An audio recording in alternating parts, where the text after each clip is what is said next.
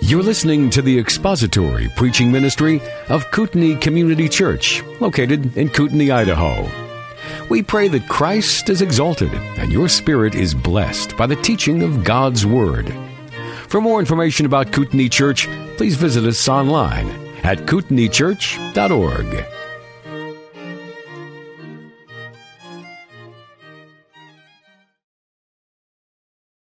Well, let's bow for a word of prayer and ask the Lord if He would bless our time together in His Word. Our dear Heavenly Father, we come before you this evening and delighted to be here because we're going to be listening to you from your written word, your holy scriptures. And Father, we ask that you would remove from our minds, uh, and, and, really especially mind, uh, what took place today and earlier this week and what will take place tomorrow and Friday, and help us to just clear our minds and have them open to hearing from the Holy Spirit as your word goes forth here this evening.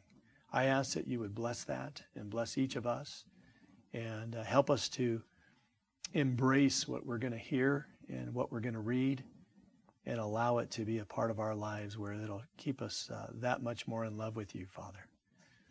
Our salvation, it's a magnificent gift. There is no greater gift. Well, it'll be fantastic to understand how it all came about. And uh, as we do so, we're going to see what you have done on our behalf. We thank you now and ask that uh, this would really be a special evening. We pray these things in Christ's name. And God's people said, Amen. A couple of things I just want to touch on real quick. Last week, Jason asked a question when we went to Acts 17 11, and scripture says that the Bereans were more noble than those in Thessalonica because they searched the scriptures daily. Jason said, Brian, is were the scriptures the Old Testament only? Was it the New Testament? What scriptures was uh, Paul talking about? From what I can discern, Paul was talking about the Old Testament. Because in that first century church, I don't believe that the canon of Scripture was compiled as of yet. The letters were in circulation, and uh, I don't believe that uh, they had the actual written New Testament at that time. So I believe it was Old Testament. Jeff asked a great question. In fact, it, it, it was a fantastic question, and we're going to look at a couple things real quick. Jeff said, Was not the gospel being proclaimed in the Old Testament? Accurate? Yeah. Yeah. and, and, and the answer was yes. And I thought, you know what? Let's go take a peek at that. Let's spend just a couple minutes and let's drop back and look at where the gospel, slightly veiled, but gospel is being clearly proclaimed in the Old Testament. Jump over uh, to the Old Testament book of Leviticus, would you please? Leviticus chapter 17. And I'll bet you're thinking, Leviticus? Leviticus chapter 17.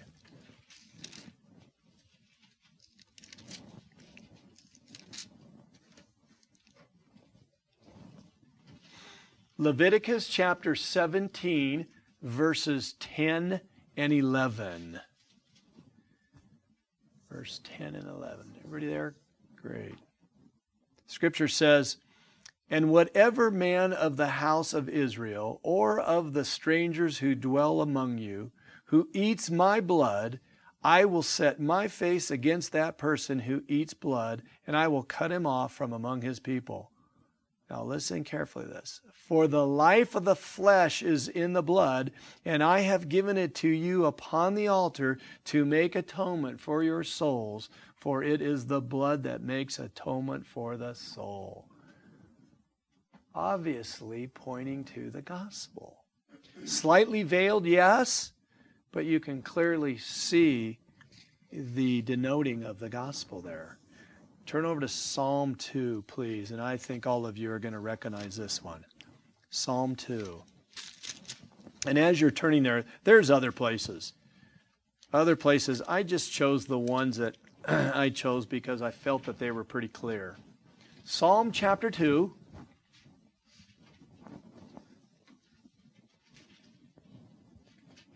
Verse 6 9 and 12. Verse 6 Yet I have set my king on my holy hill of Zion.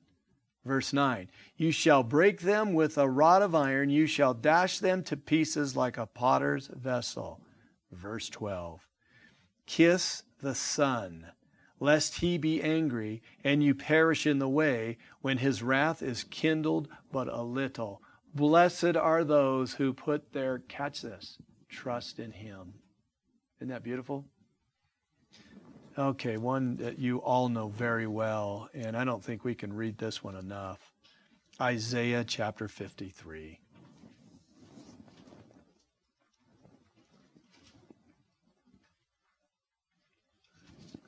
Isaiah chapter 53. Come in, you two.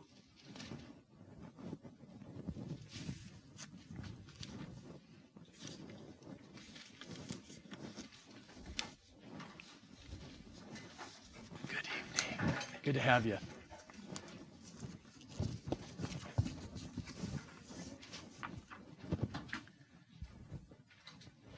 Familiar to all of us. Let's read the entire chapter. Isaiah chapter 53. Who has believed our report? And to whom has the arm of the Lord been revealed? For he shall grow up before him as a tender plant, and as a root out of dry ground.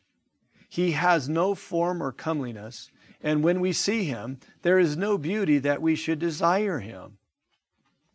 He is despised and rejected by men, a man of sorrows, acquainted with grief, and we hid, as it were, our faces from him. He was despised, and we did not esteem him. Surely he has borne our griefs and carried our sorrows, yet we esteem him stricken smitten by God and afflicted. But he was wounded for our transgressions, he was bruised for our iniquities. The chastisement for our peace was upon him, and by his stripes we are healed. All we like sheep have gone astray. We have turned every one to his own way, and the Lord has laid on him the iniquity of us all. He was oppressed and he was afflicted, yet he opened not his mouth. He was led as a lamb to the slaughter, and as a sheep before its shearers is silent. So he opened not his mouth. He was taken from prison and from judgment, and who will declare his generation? For he was cut off from the land of the living. For the transgressions of my people he was stricken. And they made his grave with the wicked, but with the rich at his death because he had done no violence, nor was any deceit in his mouth. Yet it pleased the Lord to bruise him. He has put him to grief. When you make his soul an offering for sin, he shall see his seed. He shall prolong his days, and the pleasure of the Lord shall prosper in his hand. He shall see the labor of his soul and be satisfied. By his knowledge, my righteous servant shall justify many, for he shall bear their sins. Therefore, I will divide him a portion with the great, and he shall divide the spoil with the strong, because he poured out his soul unto death. And he was numbered with the transgressors, and he bore the sin of many, and made intercession for the transgressors. Isn't that beautiful? I don't think we could pick anything clearer than Isaiah 53. Turn over to Jeremiah chapter 31. Jeremiah chapter 31. Jeremiah chapter 31 is known as the New Covenant. We'll pick it up in verses 31 through 34.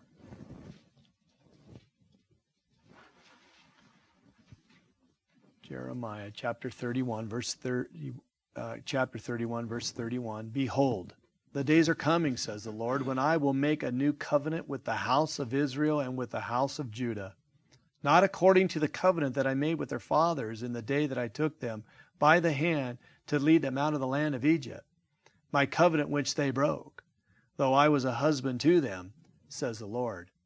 But this is the covenant that I will make with the house of Israel after those days, says the Lord. I will put my law in their minds, and I will write it on their hearts, and I will be their God, and they shall be my people. No more shall every man teach his neighbor, and every man his brother, saying, Know the Lord, for they all shall know me. From the least of them to the greatest of them, says the Lord.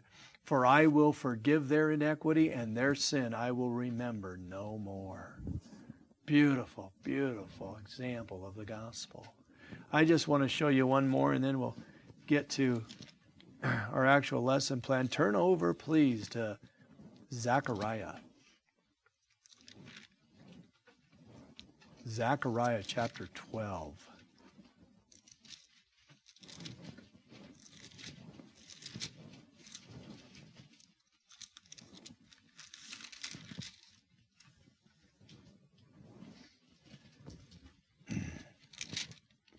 Zechariah chapter 12, verse 10 through 11a. Verse 10 I will pour on the house of David and on the inhabitants of Jerusalem the spirit of grace and supplication. Then they will look on me whom they pierced. Yes, they will mourn for him as one mourns for his only son, and grieve for him as one grieves for a firstborn. In that day there shall be a great mourning in Jerusalem. And indeed there was. That's beautiful. It was exciting for me, to be honest, to take Jeff's question, recognize what he said was true, and then go do a little research myself this week and uh, give you a couple examples of the gospel being preached in uh, the Old Testament. You can, always.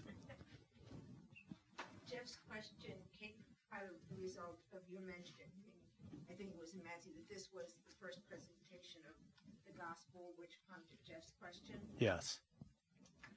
Would it be correct to say, when we talk about the gospel, we as Christians are looking at what gets presented to Gentiles and Jews alike, to everybody unto salvation, which I think could be a little bit different than, yes, it's there is salvation presented in the Old Testament, but to what he was talking to the Jews. So perhaps both are right. We see him, God prophesying that there will come a Messiah. Correct. But the first mention of the gospel that we think of as being presented to everybody. Correct. You're right on track. I said to you last week that in the New Testament, the Lord Jesus Christ was the first in the New Testament to present the doctrines of grace through the gospel. Now, truthfully, the gospel was preached for the first time. I've had a hard time seeing it, but I'll tell you where it is. And before I do, does anybody know what theologians and scholars believe the first time the gospel presentation in the Old Testament, where it's from? Yep. Do you know what verse?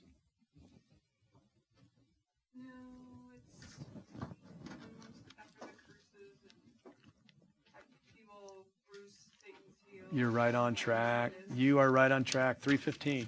Let's go there real quick. I've never been able to see it. Genesis chapter 3, verse 15.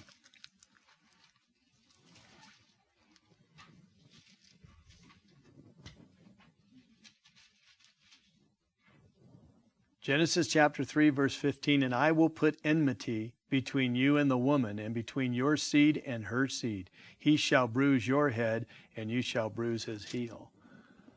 I, I know exactly who they're speaking of. I, I, just didn't see the gospel in that. I, maybe I'm blind, and I need to look at that and and uh, just give that up. Jeff, you look like you were getting ready to say something.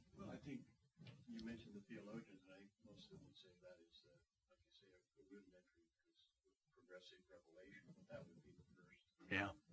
mention yeah. of it in that form. Yeah. And that seed promise extends right straight through. Right through. Yeah. Christ. It does. But it's not, you know, obviously not developed like it is progressive Yeah. Yeah. Okay. Very good. Great question. I just want to say he's speaking to the serpent. Yeah. Yeah. Yeah. Yeah. He's telling Satan, you're you're doomed. And then the first thing you brought up, you want to know if MacArthur said they looked at the scrolls. They looked at the scrolls. Okay. Okay. Um, real quickly, a couple of other things.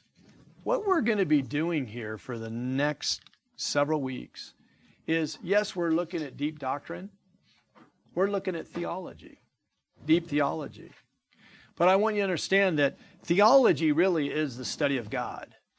And so when we look at Scripture and we study Scripture as a whole, we're studying God. Now, what we're actually doing here is we are studying soteriology, the study of salvation.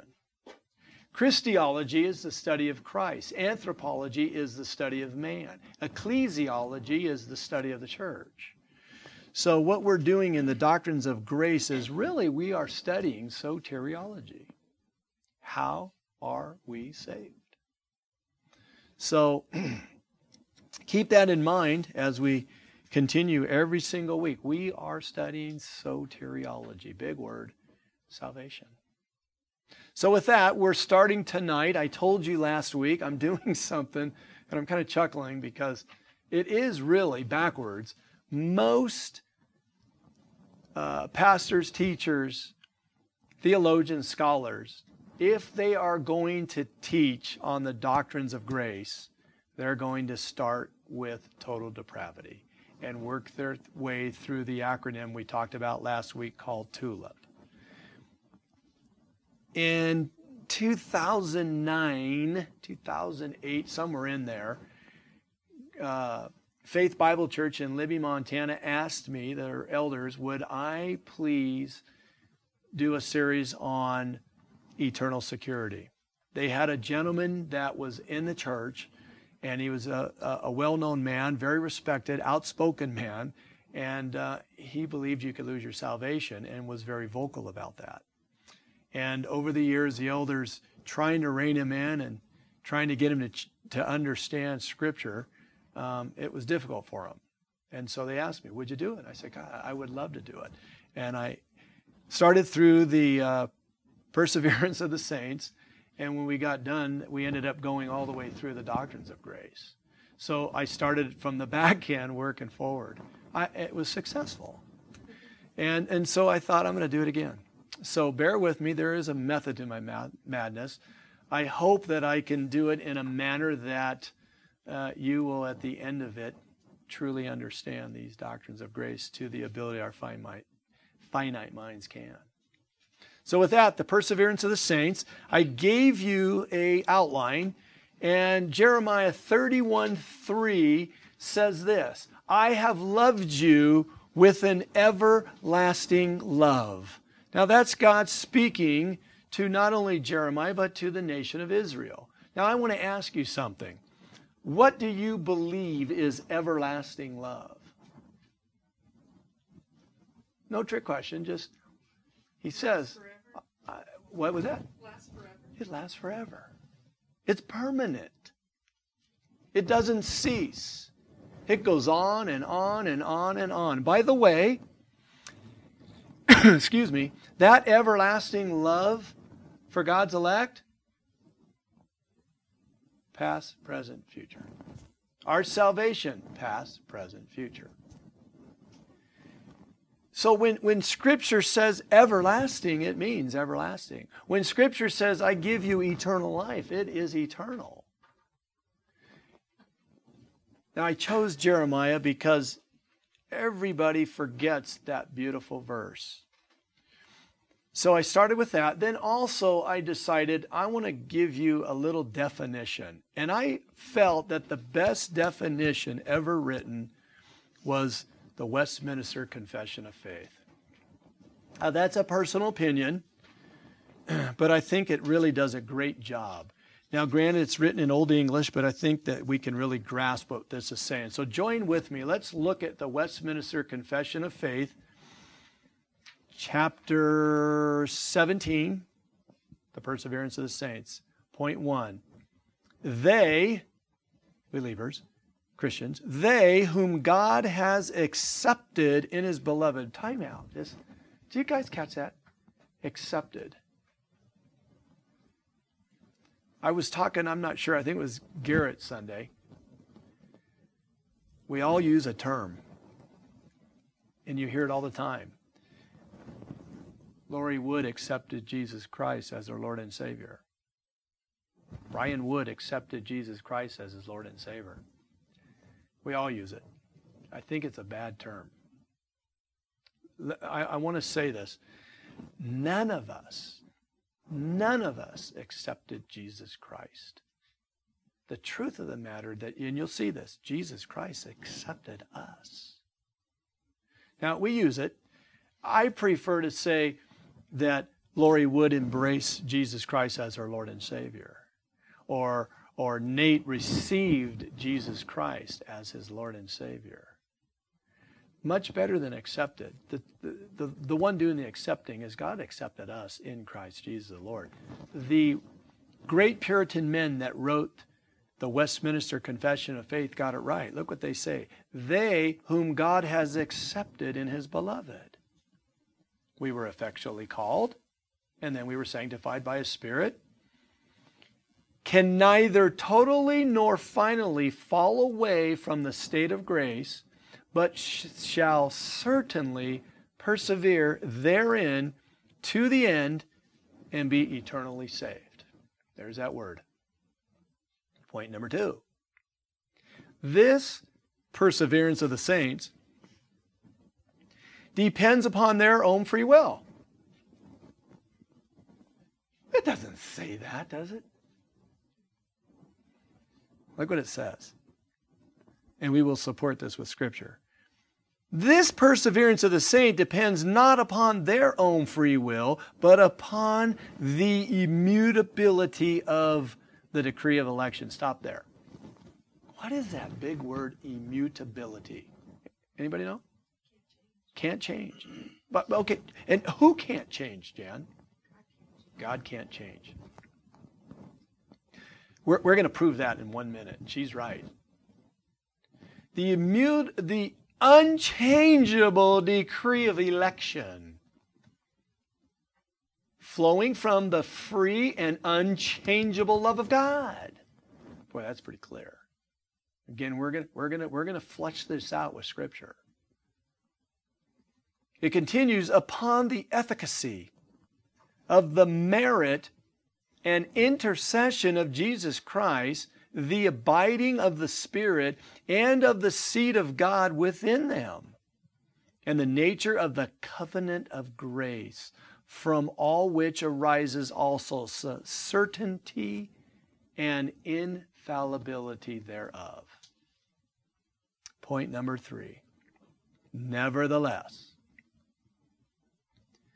they may, through the temptations of Satan and of the world, the prevalency of corruption remaining in them, and the neglect of the means of their perser- preservation, excuse me, fall into grievous sins, and for a time continue therein, whereby they incur God's displeasure and grieve His Holy Spirit, come to be deprived of some measure of their graces and comforts, have their hearts hardened and their conscience wounded, hurt and scandalize others, and bring temporary judgment upon themselves. Now, I think the men that penned this, the greatest minds at one time in the church, who spent tremendous hours together flushing out this great decree, We're studying Scripture. They didn't willy nilly write this, they supported it with God's Word. So let's begin the study of the doctrines of grace. Uh, the perseverance of the saints. Excuse me.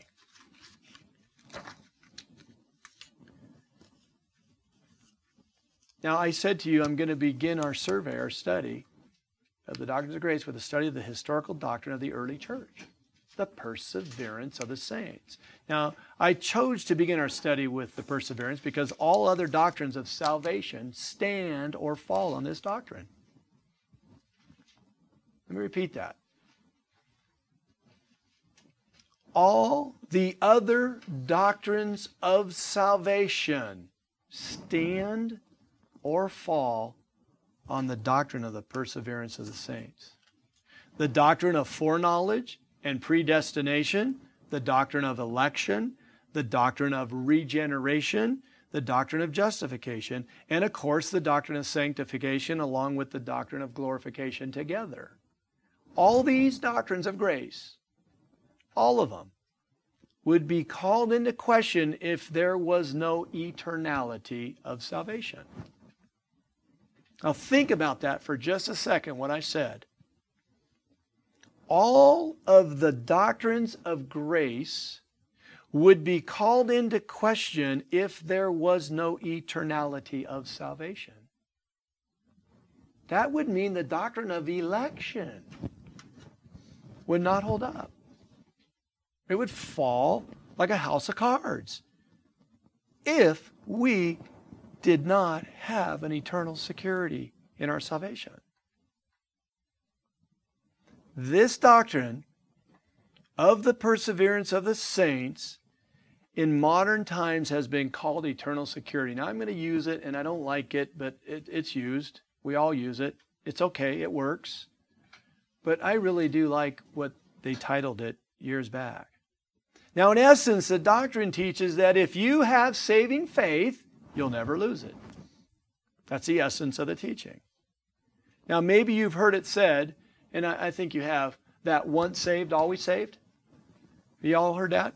Once saved, always saved? Well, that's true.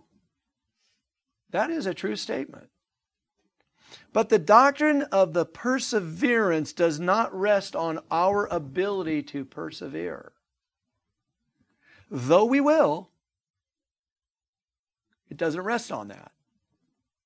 But rather, it rests on the promises of God to preserve us. Now, let me show you one of the most beautiful verses in the scriptures. Go to Philippians chapter 1, verse 6. We, we, we probably don't even need to go there. I think all of us could quote it.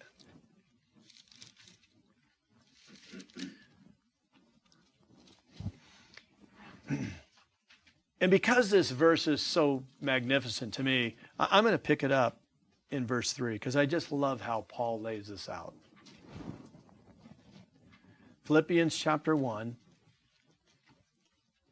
beginning in verse 3. The great apostle Paul said this I thank God upon every remembrance of you, always in every prayer of mine, making requests for you all with joy, for your fellowship in the gospel. Catch that.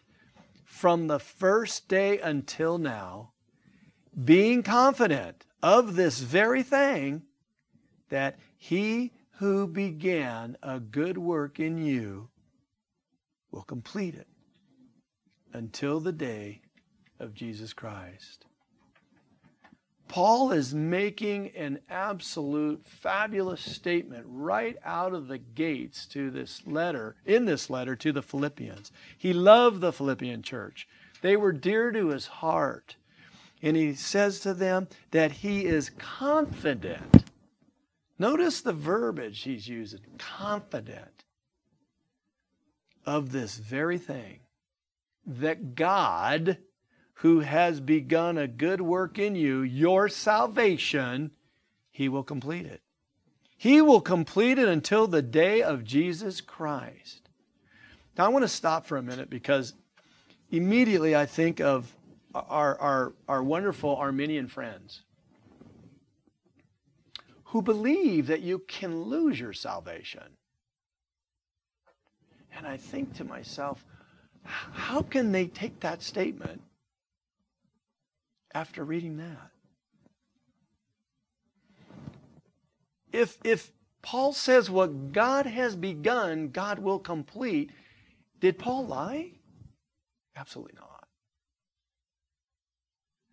So when people take the position that you can lose your salvation, they are denying, they won't tell you they're denying it, but they imply it. They're denying Scripture. And as we go through just the Gospel of John tonight, they would have to take Philippians, Romans, Thessalonians, First Peter, Gospel of John, throw it out, disregard it. I've never understood that. And I, and I can't wrap my pea brain around how can they ever conclude I could lose something so valuable and precious to God. Was it Terry Clark who sings that great chorus? He who began a good work in you. You guys know it? Do you know it? Oh, I'll have to get it for you. Oh, man. Yeah, you don't want me singing it. Yeah. It's based on Philippians 1 6. He who began a good work in you will complete it. Amen. Okay, friends, I want to bring this back to your attention. Paul was confident, confident that God, through Jesus Christ, would preserve him until the day of his glorification. He believed that beyond a shadow of a doubt. If he didn't, he's calling into question God's promise. Shame on anybody that would do that. Paul believed in the eternality of his salvation because his salvation was being preserved by him in Christ. Paul wasn't preserving himself, God was. So, friends, I prefer to title this historical doctrine the preservation of the saints. I'm kind of just kind of putting a little spin on it. Instead of the preservation of the saints, I mean the perseverance of the saints, the preservation of the saints. Why? Because we're being preserved. All of us are sitting in this room tonight. We are being preserved for eternity. That just makes me just wow. Yet it is true that the genuine believer in the Lord Jesus Christ will persevere in the faith until the end. It's true. He will. Thus, it was rightly titled by the men who penned it The Perseverance of the Saints. Now, I can give you a little history.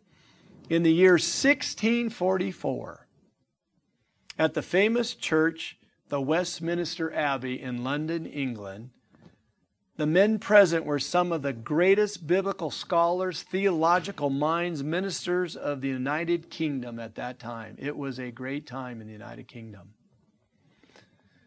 men like John Owens, Thomas Manton, Richard Baxter, John Ussher, James Goodwin, Jeremiah Burroughs, and others the great Puritans, the lovers of God and the lovers of God's Word. In fact, I have a, a, library filled with these men. I read them all the time. I'll tell you what I admire the most about them. Not only their passionate love for Christ and the passionate love for the Word of God, but all that was carried out in their commerce. It wasn't, it wasn't something they put on Sunday morning at church.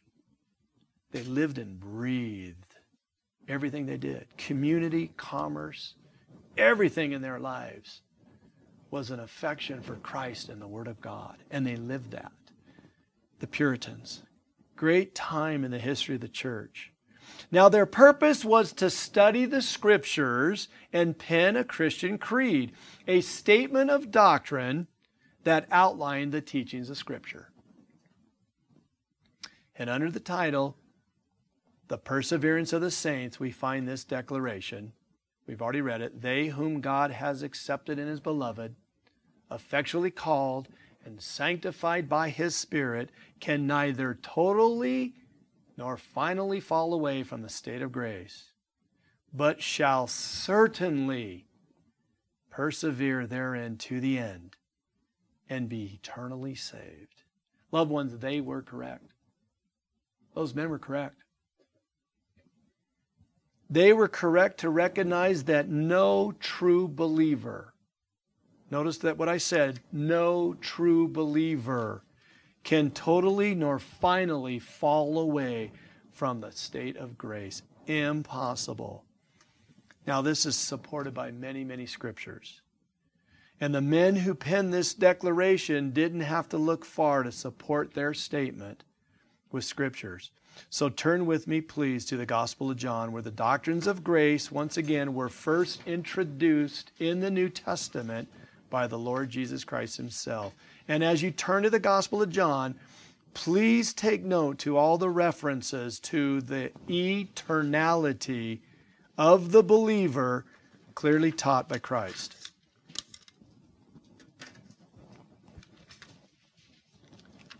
John chapter 3, verse 16. I don't even think we need to go there. Can anybody, would somebody quote it? John 3 16. God so loved the world that he gave his only begotten Son, that whoever believes in him should not perish but have eternal life. Have what life? Eternal. Is eternal everlasting? Yes. Is that clear? We, we, should be able to close our Bibles and say it's clear. I mean, how much more evidence do we need? We got a lot more. John chapter 4, verse 13 and 14.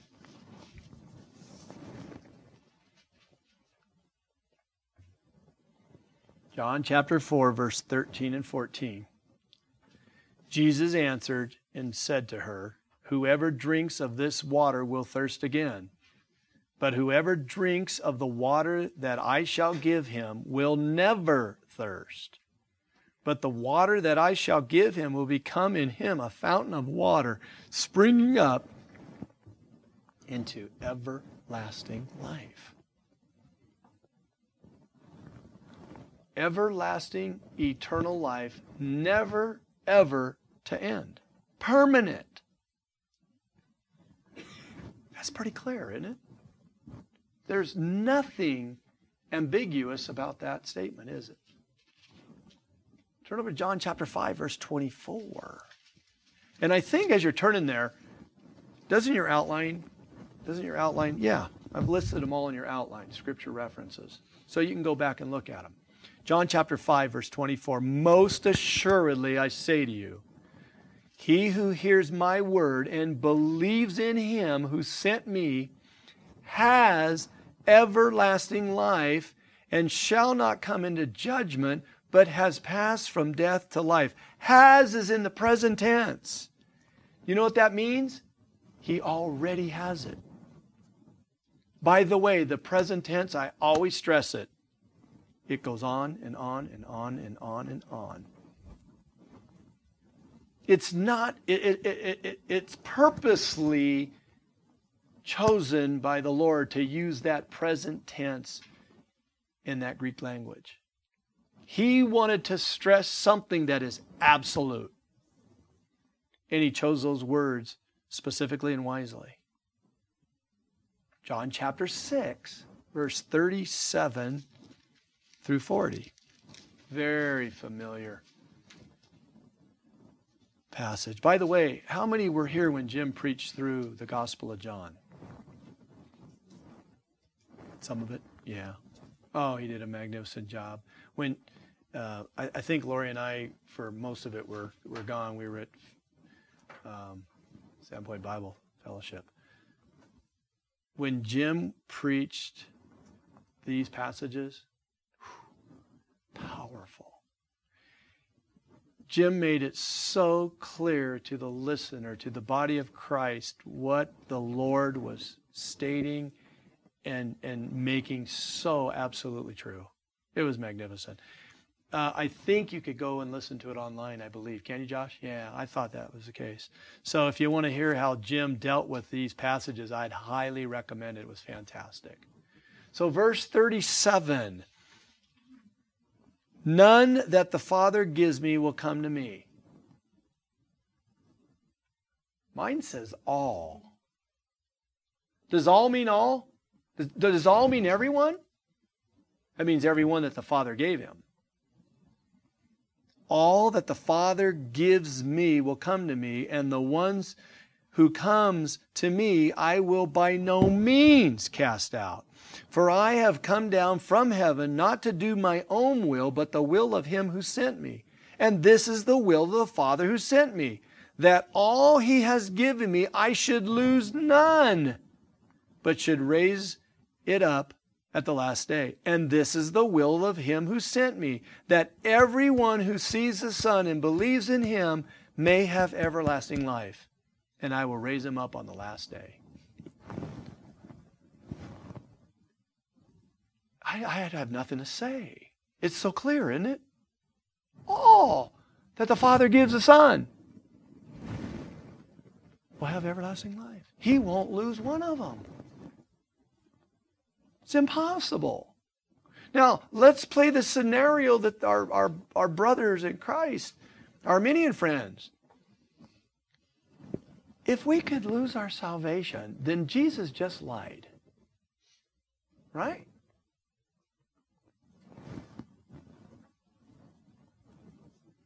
Now, do you think they'd ever say that? Of course not. But the implication's there.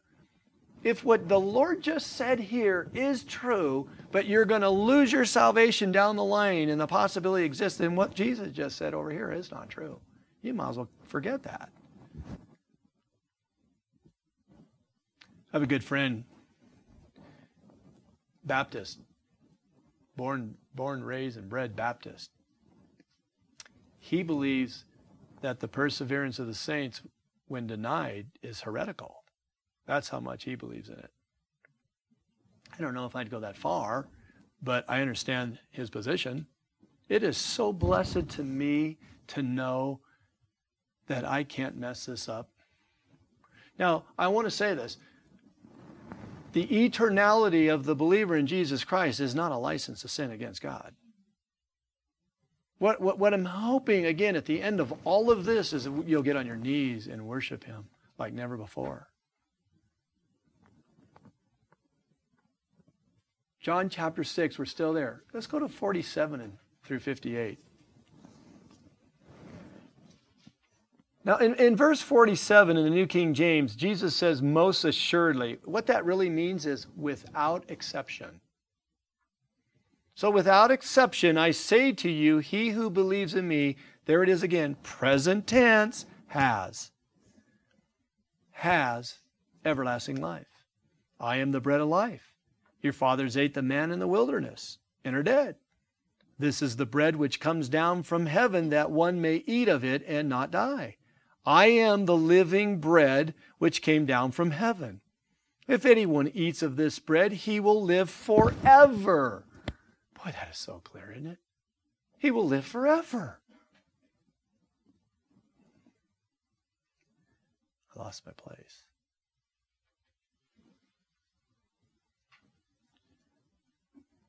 And the bread that I shall give is my flesh, which I shall give for the life of the world. The Jews therefore quarreled among themselves, saying, How can this man give us his flesh to eat?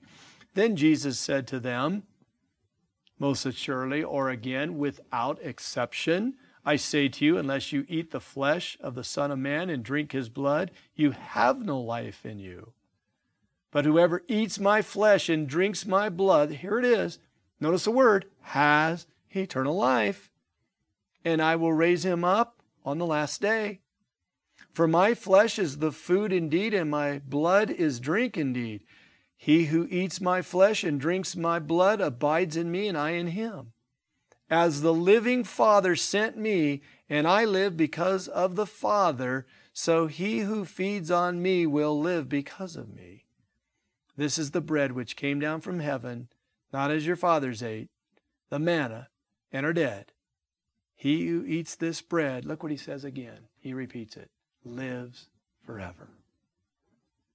Let's go home. It's so clear. Forever. How long's forever? Forever. He lives forever. Another very familiar passage to John 10. Isn't this magnificent? Isn't it refreshing to know that your salvation is eternal. Isn't that refreshing? John chapter 10. I love this passage, verse 27. 27 through 29. My sheep hear my voice, and I know them, and they follow me. And I give them eternal life, and they shall never perish neither shall anyone snatch them out of my hand. My Father, who has given them to me, is greater than all, and no one is able to snatch them out of my Father's hand. oh, I love it. It just warms my soul and warms my heart. No one, no one can snatch us away from the Father and the Son. John chapter 11. That's correct. You're, you're absolutely right, Garrett. Yeah. Garrett, you could not commit a big enough sin to lose what Christ has done for you. Impossible. Well, wait a minute, Brian. What if I murdered? I'm not telling you to go out and murder, but that is covered by the blood of the Lamb for eternity.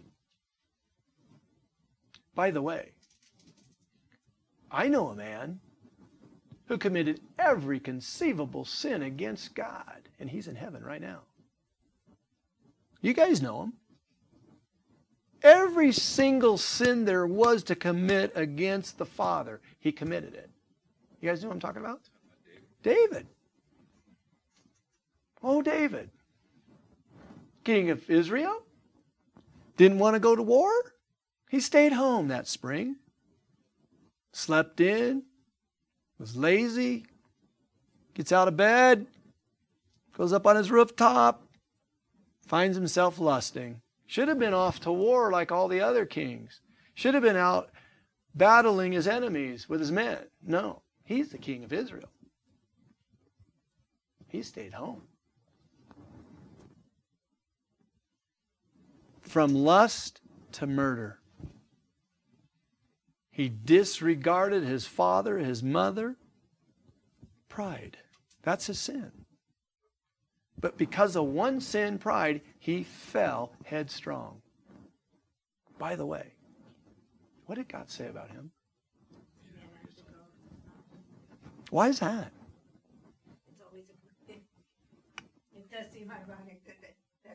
Isn't that amazing? Yeah. A man after God's own heart. Because he repented and confessed of his sin and he embraced God the Father.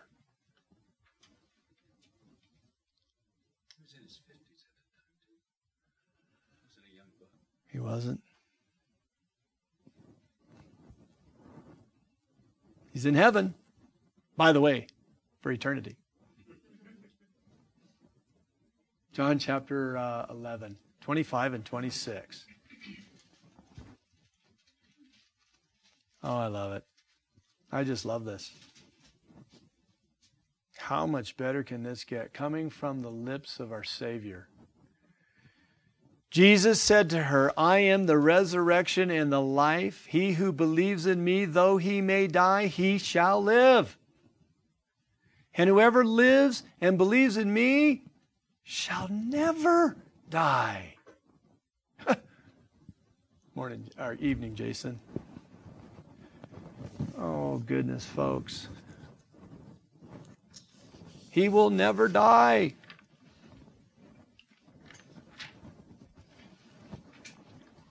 How, how in the world could we ever miss that? I, I just, I don't know. Let's read it again. Jesus said to her, I am the resurrection and the life. He who believes in me, though he may die physically, he shall live. And whoever lives and believes in me shall never die spiritually. Do you believe this? Oh, I do. Do you? Yes. Yes, we believe this. It's coming from the lips of our Savior. He's making it so clear, it's just impossible to conclude anything else. John chapter 12, verse 25 and 26 again.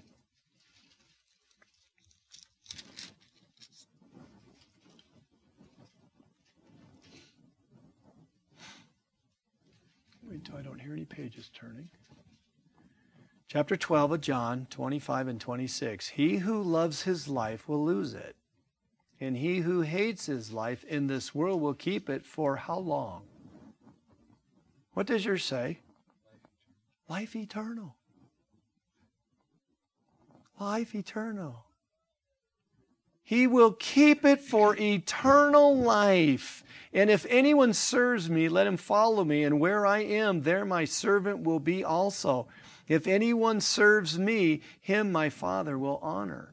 By the way, where did Jesus go? John 14, he told us. He said, I went, I'm going to what? Prepare a place for you, right?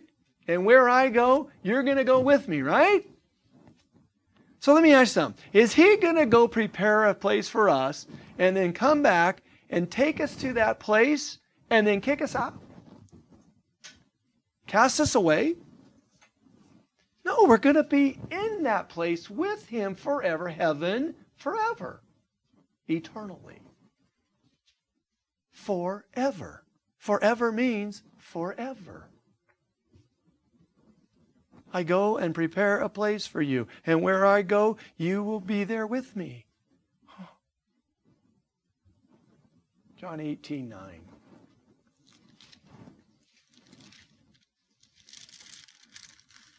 It just warms my heart over and over and over again to hear these words from my blessed Savior.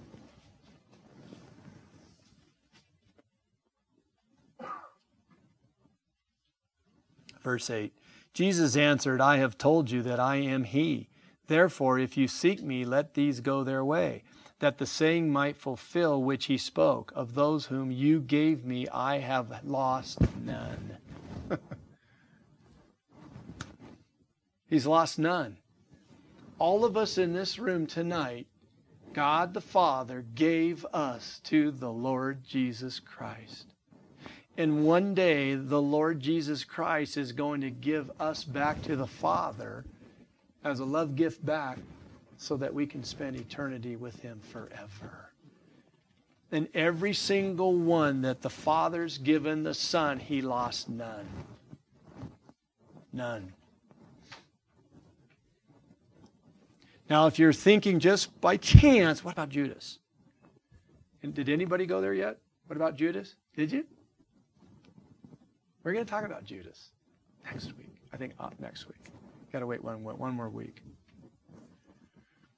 Beloved, Jesus' words most assuredly, as I already said to you, means without exception. So, without exception, saving faith cannot fail. Cannot. Why? Because saving faith is a divine gift of God. Critical. It's a divine gift of God. Ephesians 2 8 and 9. Therefore, persevering faith is also a divine power of God. None of us in this room are preserving ourselves. God's preserving us. It's a divine work and power of God that we are preserved. If preservation is a human effort, it would fail.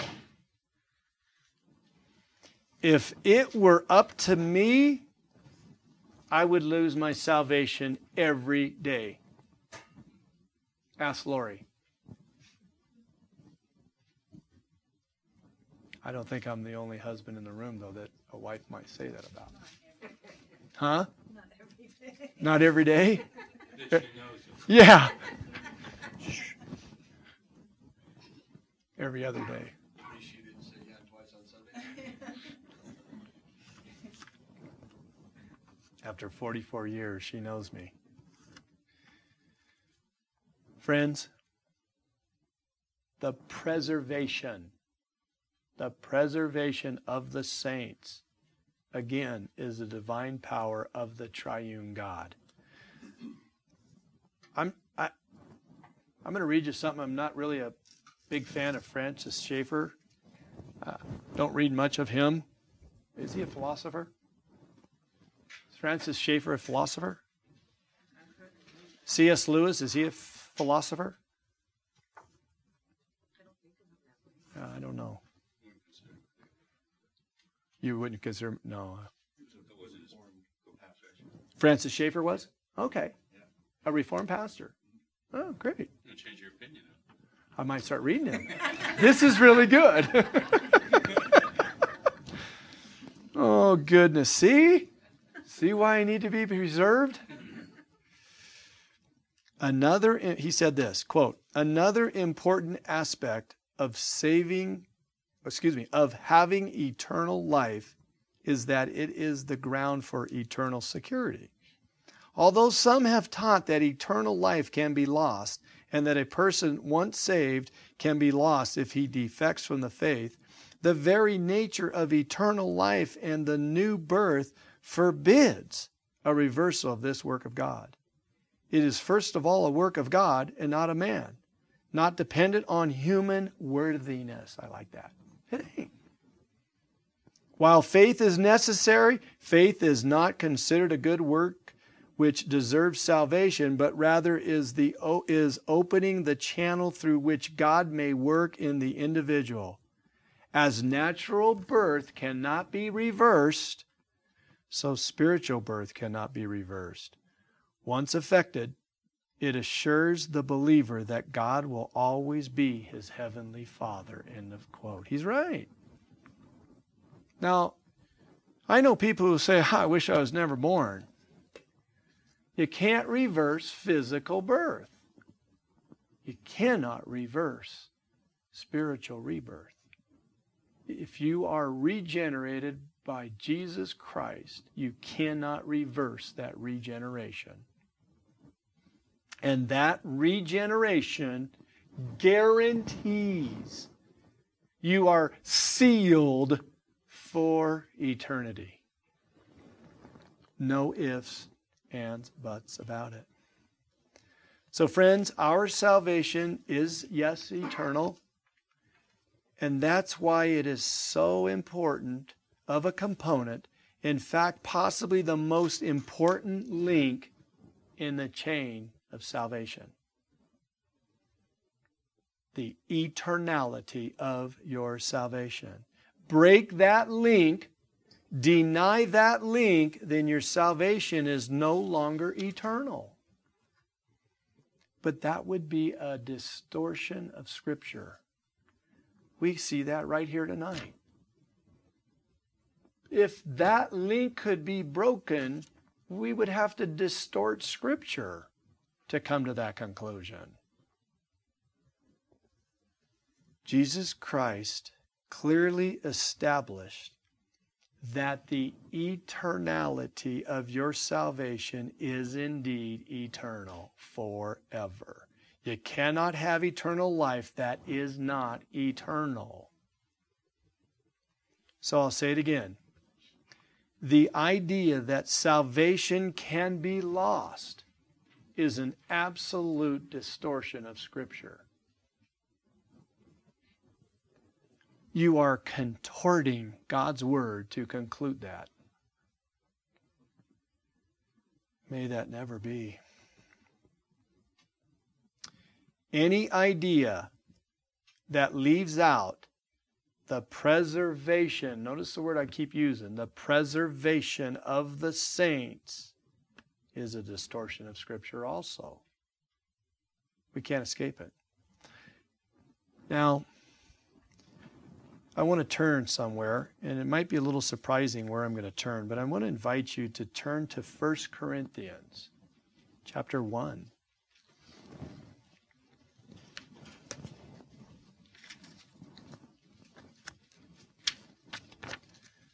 First Corinthians chapter 1. We are going to look at verses 1 through 9, and we're really going to look closely at these verses.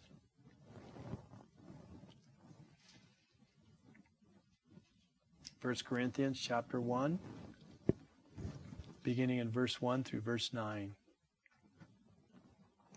Paul, called to be an apostle of Jesus Christ through his own will, and Sosthenes, our brother, the same. Does your Bible say that? It doesn't, does it? Babe, what does your Bible say? There you go. Stop there for a minute, folks. Did you catch that? Paul was called to be an apostle by who? By God. Paul didn't call himself. Paul didn't elect himself. Paul didn't put himself in that position. Paul didn't lobby for that position. Paul was called, he was chosen by God to be an apostle, to be a spokesman for God. And it was done through the will of God. Now, here's who, too. To the church of God, which is at Corinth, to those who are sanctified, meaning set apart in Christ Jesus. Notice what it says next. Also, they were called to be saints with all who are in every place call on the name of Jesus Christ our Lord by theirs and ours. Grace to you and peace from God our Father and the Lord Jesus Christ. I thank my God always concerning you for the grace of God which was what? Given. Given to you by Christ Jesus that you were enriched in everything by him, in all utterance and all knowledge, even as the testimony of Christ was confirmed in you, so that you come short in no gift, eagerly waiting for the revelation of our Lord Jesus Christ, who will also confirm you to the end, that you may be blameless in the day of our Lord Jesus Christ. God is faithful by whom you were called into the fellowship of his Son, Jesus Christ our Lord. Now, friends, what we just read, I want to bring to your attention. It's a specific word confirmed. Do you see that word confirmed? Verse 8, who was also confirmed the word confirmed is used here in the verb form denoting something critical. It's the action of someone else, it's the action of another. The word literally means this. You're going to like it. Confirmed literally means to make secure. You were confirmed. You were made secure. God is the action to make secure all believers, to make them eternally secure. Now, I said to you earlier that all the doctrines of grace stand or fall with the doctrine of the perseverance of the saints. So it's critical that we really understand what Paul's saying here tonight. Look once again at, at 1 Corinthians chapter 1, verses 1 through 9. Look at verse 1. I'm going to flesh this out now. Paul, called to be an apostle. That's the doctrine of election realized at the time of Paul's calling. Okay? Very important. Very important.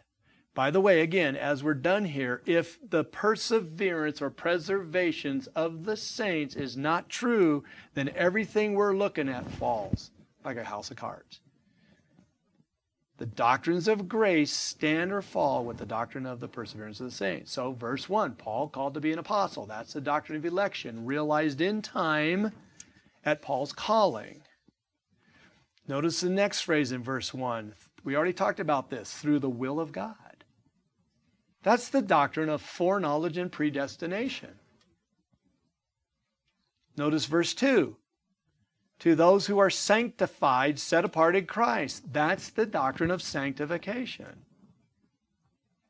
Look again at verse 2. Called to be saints. That's the doctrine of election once again, realized at their time of calling. Look at verse 4. Let me stop for just a minute. I said to you that was the doctrine of election and that that was the calling at that time. And here's why I'm saying that. All of us were elected before the foundation of the world. So before God ever created anything, He knew us. He foreknew, predestined, and elected us and called us to be His children. to be believers, Christians. The election took place in eternity past. In real time, each one of us was called by God. And Paul's making that very clear to the Corinthian church. We see the election, time past, in real time now God's calling. So, verse 2, called to be saints. The doctrine of election, again, realized at the time of their calling. Verse 4, for the grace of God which was given to you by Jesus Christ. That's the doctrine of predestination again. Verse 8, who will also confirm you to the end. That's the doctrine of perseverance of the saints. And yet, notice Paul's emphasis of the security of the saints in verse 9. Look at how he's emphasizing it. He doesn't want them to miss it. Verse 9 God is faithful by whom you were called. He was going to make sure that the Corinthians had no doubt on why they're going to persevere because it was God who called them to persevere, to be saved eternally. You see, Paul wanted the reader to have no misunderstanding whatsoever that the believer's eternality of his salvation, listen to the word I'm using, was secured, confirmed, confirmed or secured by God who is faithful by whom you were called.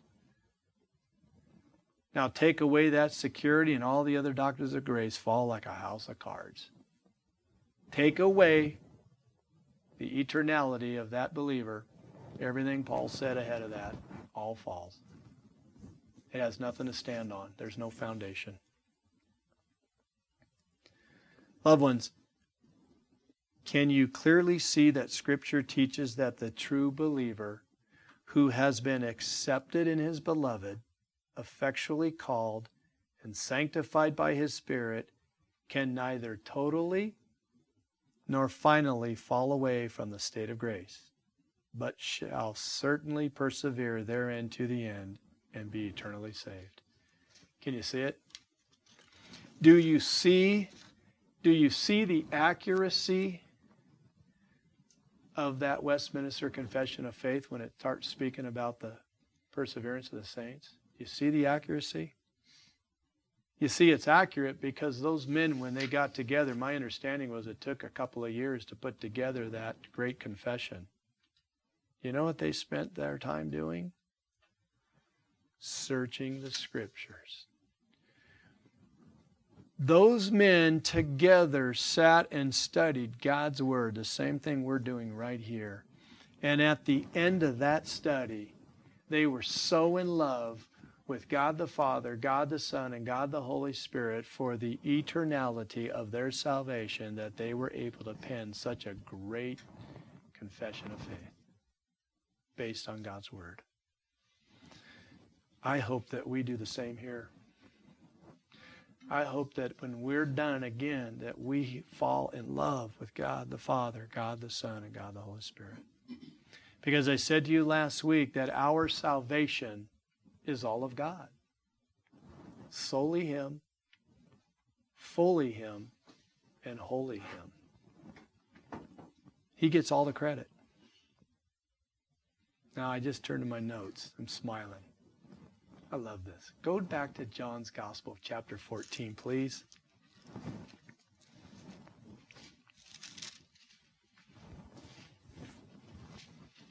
I got ahead of myself here tonight. I didn't remember I had this in our study. John chapter 14, verses 1 through 4.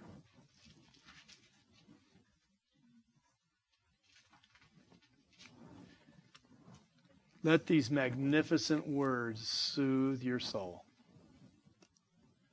Our Lord says, Let not your heart be troubled. You believe in God believe also in me. In my Father's house are many mansions. If it were not so, I would have told you. I go to prepare a place for you. And if I go and prepare a place for you, I will come again You hear that? I will come again. Well, what's he coming for? Here it is.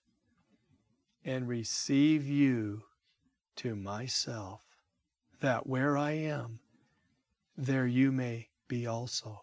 And where I go, you know, and the way you know. Beloved, every man and woman that has ever been born onto this earth and has embraced the Lord Jesus Christ as Lord and Savior, his salvation is eternal. No matter what season of his life he might find himself disobedient to God, he will repent. He will confess those sins and he will turn back to God the Father. You know why? Because God the Father and God the Son are holding us in their hands. And nobody, nobody can take us out of their hands. Does that mean I can't step out of his hands, Brian? Nope. Folks, he's holding on to you with a death grip, never to let go. The Lord Jesus Christ was not going to die that gruesome death on that cross and lose anyone that belonged to him. He promised. Now, Jan, we talked about the immutability of God. And remind us, what does the immutability of God mean? He's unchangeable, isn't he? Look back on your outline of the confession of faith. Jan, you're right. Yeah, you're right. I'm sorry, you're right. We're going to look at that. In the second point of the Westminster Confession of Faith regarding the perseverance of the saints, those great men wrote this This perseverance of the saints depends not upon their own free will, but upon the immutability of the decree of election, flowing from the free and unchangeable love of God upon the efficacy of the merit and intercession of Jesus Christ, the abiding of the Spirit, and of the seed of God within them, and the nature of the covenant of grace, from all which arises also the certainty and infallibility thereof. Great words. It's based on the immutability of God. Well, I want to show you what Scripture says about that very subject. I think it's critical. Turn back to the Old Testament book, Malachi, just before Matthew's Gospel.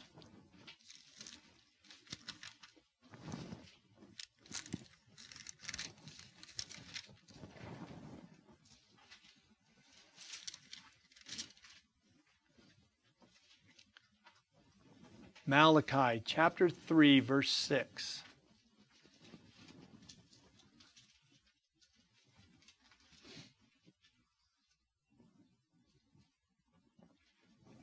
Everybody there?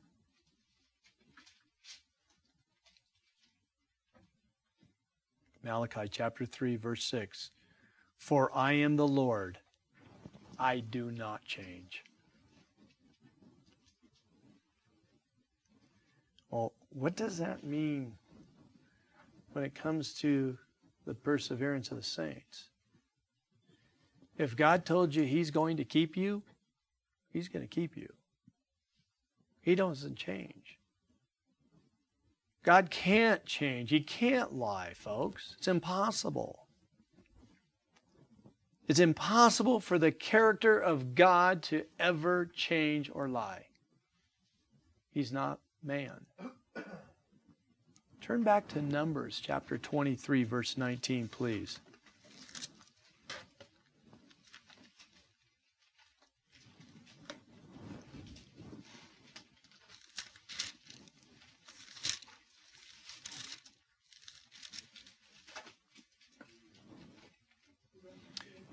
Uh, Numbers chapter 23, verse 19, please.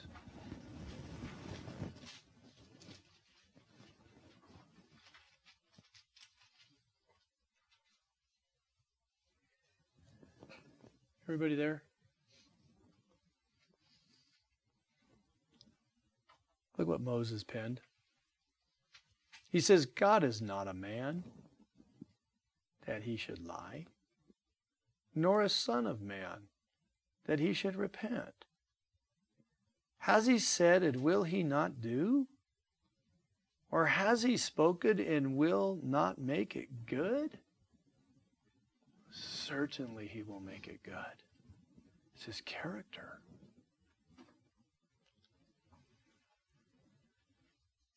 So, if you're going to call into question the eternality of your salvation, you're going to call into question God's truthfulness. You're going to call into question the immutability of God.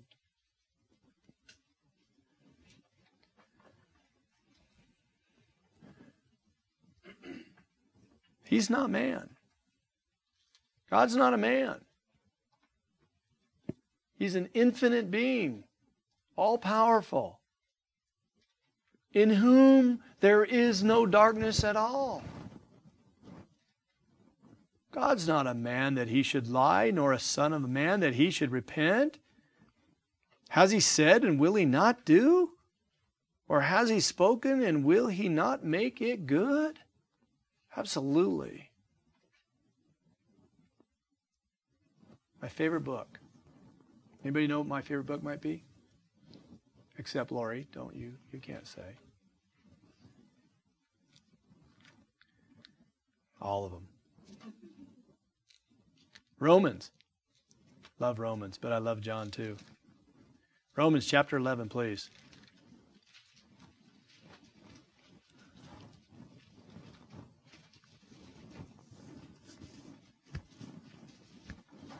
While you're turning there, Romans chapter 11, verse 29, we're going to look at that. in the book of Romans, when Paul got to the sovereignty of God, a man who really understood the sovereignty of God, it took him three chapters, three chapters to prove the def, def, I can't, I'm a hard time pronouncing that word. I'm going to skip by that word. He spent three chapters proving without a shadow of a doubt the sovereignty of God in the salvation of the elect. Okay? Three chapters to defend the sovereignty of God in the election of the believer. And he gets almost to the end and he says this in verse 29 For the gifts and the calling of God are irrevocable. For the gifts and the calling of God are irrevocable. Beloved,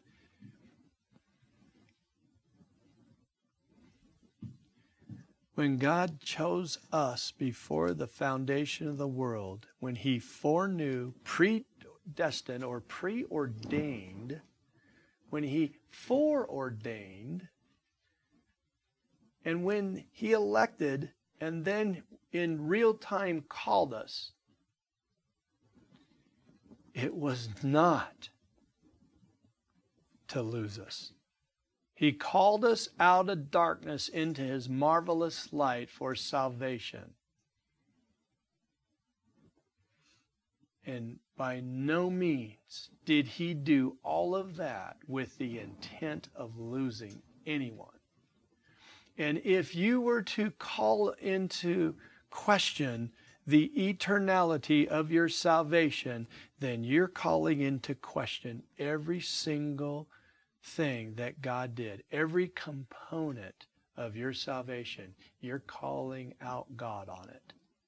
Oof. May it never be. Our salvation is eternal and forever. And the entirety of the chain of salvation is based on that doctrine. Our salvation would fall, as I've said to you, like a house of cards if it were not true. Let not your heart be troubled. Be rejoicing. Be excited. Let not your heart be troubled, Jesus said, because where Christ goes, he will come again and receive you to himself. That where he is, there you will be also. Rejoice in that. There's no gloom in that. There is nothing but excitement and enthusiasm to know that when we breathe our last breath, the finality of the eternality of your salvation will be affixed. Whew. Come, Lord Jesus, come or take me home.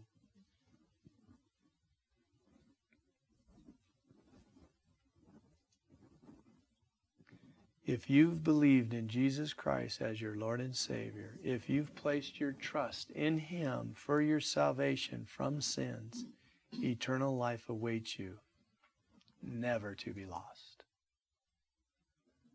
Because in the chain of salvation rests the doctrine of the perseverance of the saints. That's why Jesus' half brother Jude has an anthem of praise to Christ found at the end of his epistle. Let's go to Jude. Wait till we close with this verse.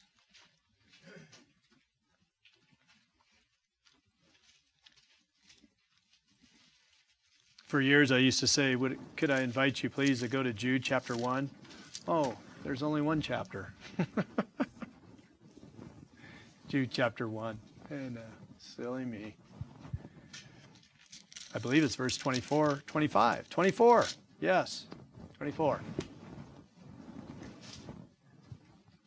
It's an anthem of praise to Christ found at the end of his half brother's epistle. Jude said this it's a great doxology. Now to him, now to him who is able to keep you. Stop there.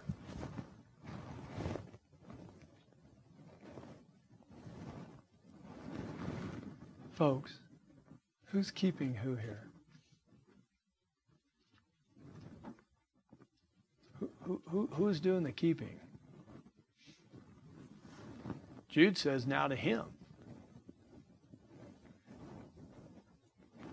You see, if you're keeping yourself, you're going to lose it. I told you, I lose mine every day if I'm going to lose it. But I'm not keeping myself. I can't. Now, to him who is able to keep you from stumbling, to present you, look what it says, faultless before the presence of his glory with exceedingly joy. To God our Savior, who alone is wise, be glory and majesty, dominion and power, both now and forever. Amen.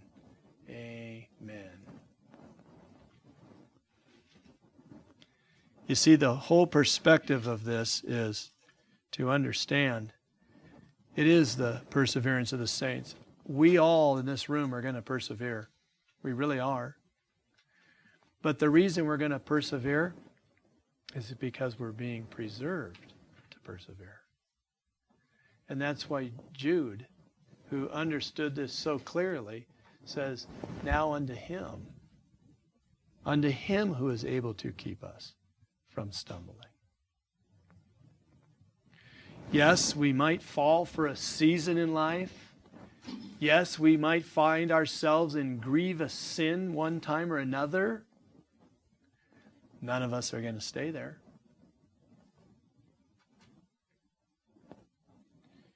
And when you do fall into that grievous sin, our magnificent Savior and Lord is sitting at the right hand of the Father, interceding on our behalf. He's keeping us.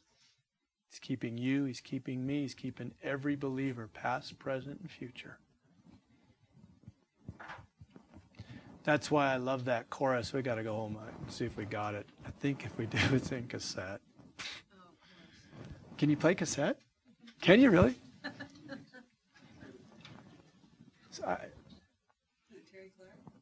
yeah, Terry Clark. He who began a good work in you. You know it. He who began a good work in you.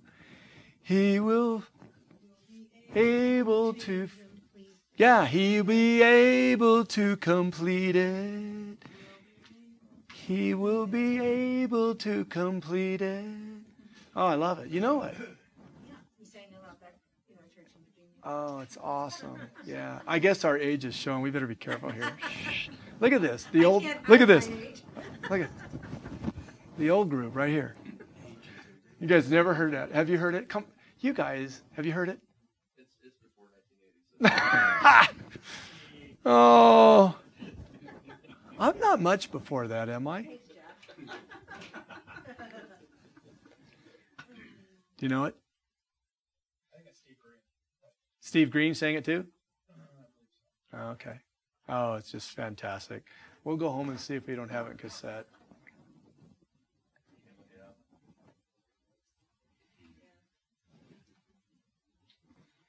Any questions?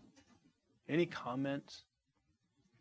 Garrett. Yeah, I was uh, looking at this and thinking about it over, over. And the tulip and the perseverance are based on the very same issue. And that's the condition of one's spirit, which defines who they are. You know, it's not what they are in the flesh. And just as the unregenerate man does not accept the things of the spirit of God, they're foolishness him, he cannot understand. Once we're regenerated, and he says it right here, and the seed of God within them refers, like what Paul says, put on the new man. Yeah. Which in the likeness of God has been created in true righteousness and holiness. Our spirit, by its new nature, is purely righteous and holy. It cannot Correct. because of our nature. Impossible. But the nature that we have is whose? Well, he gave it to us, so it's ours. But whose nature? It's, it's, it's nature of God. Christ. So if we have Christ's nature, by no means are we going to fall away from grace. Where the people who will say that you can lose your salvation miss First John teaching. Um, you have to make that distinction, and we don't know in a person's heart that distinction of who among you are truly saved. So Yeah, you're right. are truly saved, you will not fall away. That's right. Um, but there are a lot of people who think that they are saved and are not, you know, the ones who will get there and he will say, depart me. You who practice lawlessness, I never knew you. Yeah. God forbid we heard that, right? But I think that's, you know, that's the basis that I, people who say you lose your salvation, we have to understand that a person probably wasn't saved in the Correct. place. Correct. And, and Scripture teaches that. First John. He who says he belongs to me but does not keep my word, what does he say next? He's a liar, and the truth's not in him. Ooh. He who says he belongs to me but does not keep my word is a liar, and the truth's not in him. And You've also watered down the efficacy of Christ's blood, because if he died to save us, Good point. you can lose your salvation. Well, where's the deity of Christ? Where's the efficacy of his Sure. crucifixion and shedding of blood? Yeah. Did you all catch that? If you deny the eternality of your salvation, then you're denying the sufficiency, the efficacy of Jesus Christ's death and resurrection. What you're saying is, Lord, that wasn't good enough. Do you see the danger of the implications when you deny this magnificent doctrine? Whew. Let me, um, I don't know, did I, do I have it in here? Let me look at something real quick. I have it.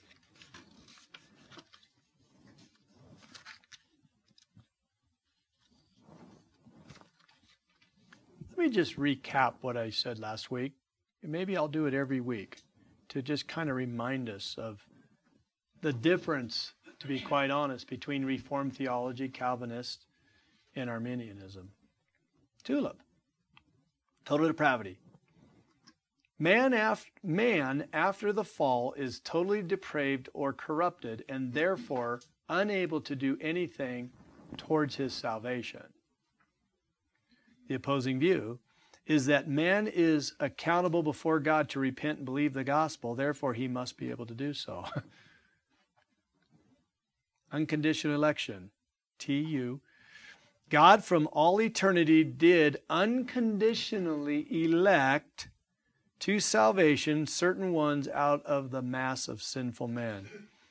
He did this not because he foresaw that they should believe the gospel when offered to them, but because of his own love and purpose to glorify himself in the salvation of those whom he chose freely by his own will unconditionally. The opposing view is that God's election is conditional that he foresaw that certain men would believe the gospel, and on that basis he chose them to be heirs of eternal life. Limited atonement.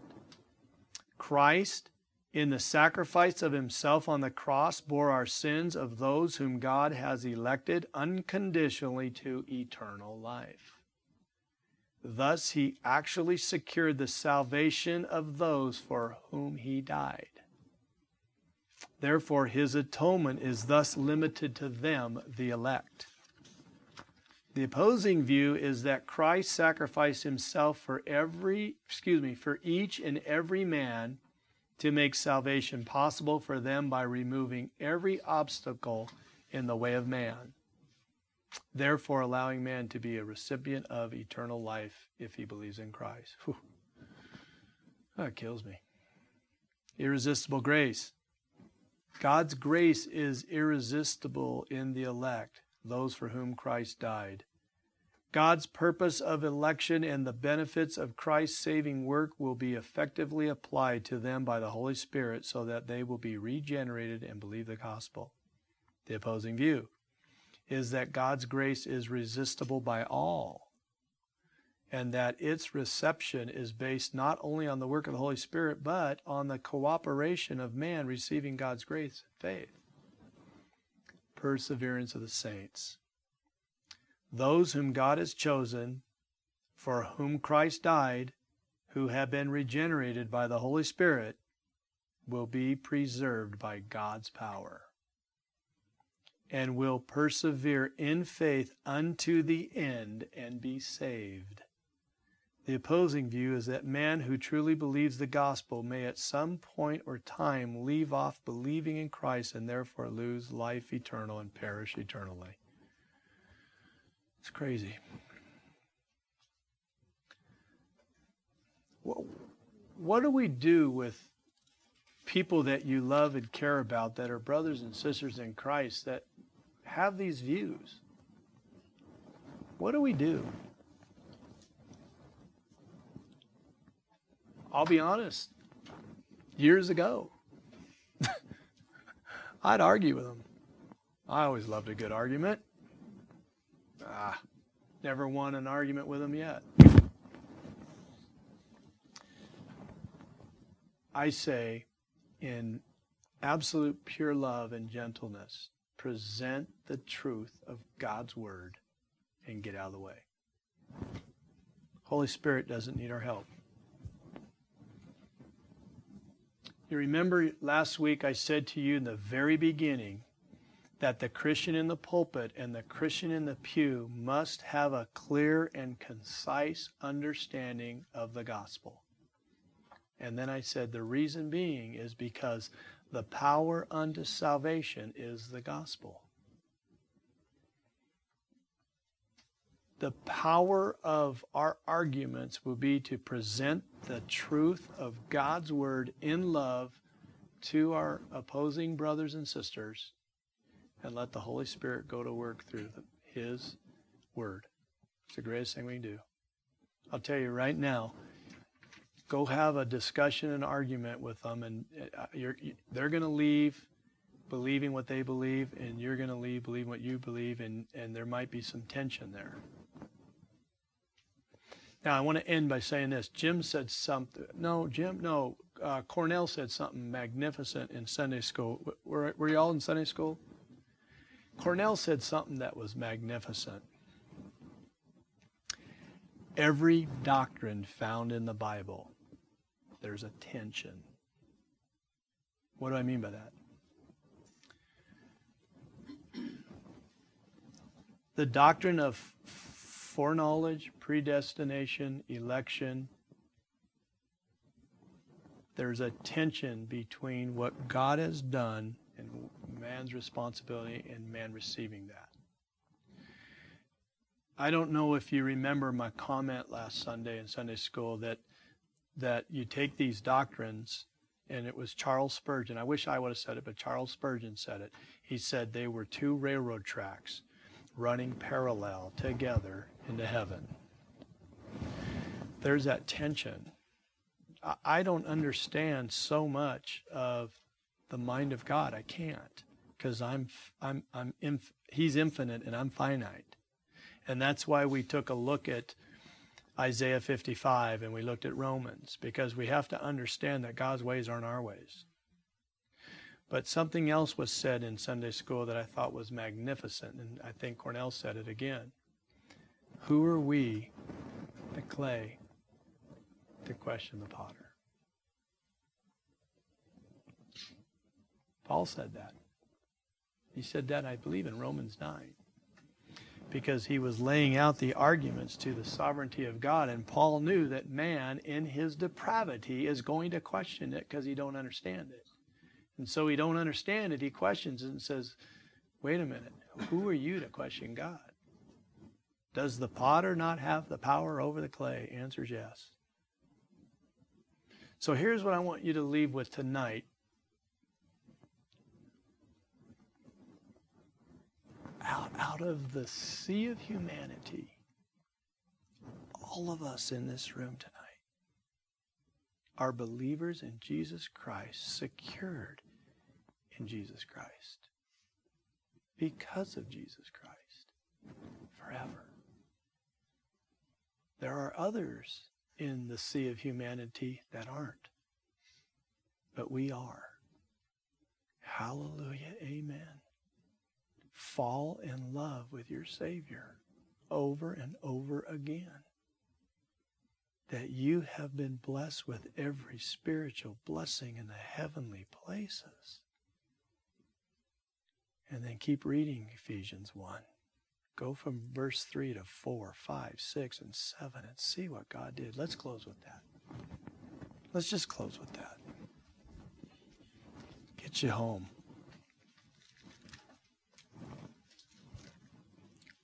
Ephesians chapter 1.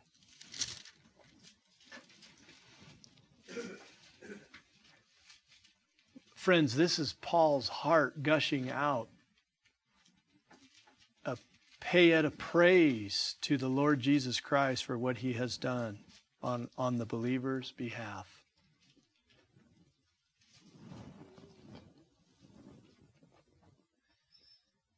Everybody there, Ephesians chapter 1? Let's make this our closing prayer. Blessed be the God and Father of our Lord Jesus Christ, who has blessed us, the believer, with every spiritual blessing in the heavenly places in Christ. Just as He chose us in Him before the foundation of the world, that we should be holy and without blame before Him in love having predestined us to adoption as sons by Jesus Christ to himself, according to the good pleasure of his will, to the praise of the glory of his grace, by which he made us accepted in the beloved. In him we have redemption through his blood, the forgiveness of sin, according to the riches of his grace, which he made abound towards us in all wisdom and prudence having made known to us the mystery of his will, according to his good pleasure which he purposed in himself, that in the dispensation of the fullness of the times he might gather together in one all things in Christ, both which are in heaven and which are on earth in him. In him also we have obtained, here it is, an inheritance, being predestined according to the purpose of him who works all things according to the counsel of his will. That we who first trusted in Christ should be to the praise of his glory.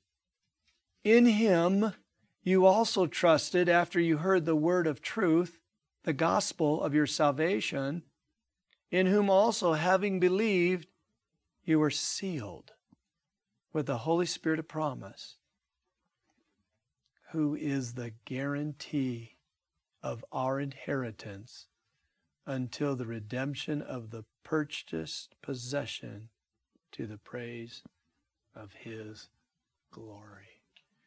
Josh, would you close us up in a word of prayer, please? Thank you for listening to the latest podcast from Kootenai Church. If you'd like to learn more about Kootenai Church or to donate to our church ministry, you can do so online by visiting kootenaichurch.org. We hope you enjoyed this podcast and pray you'll join us again next time. Once again, thank you for listening.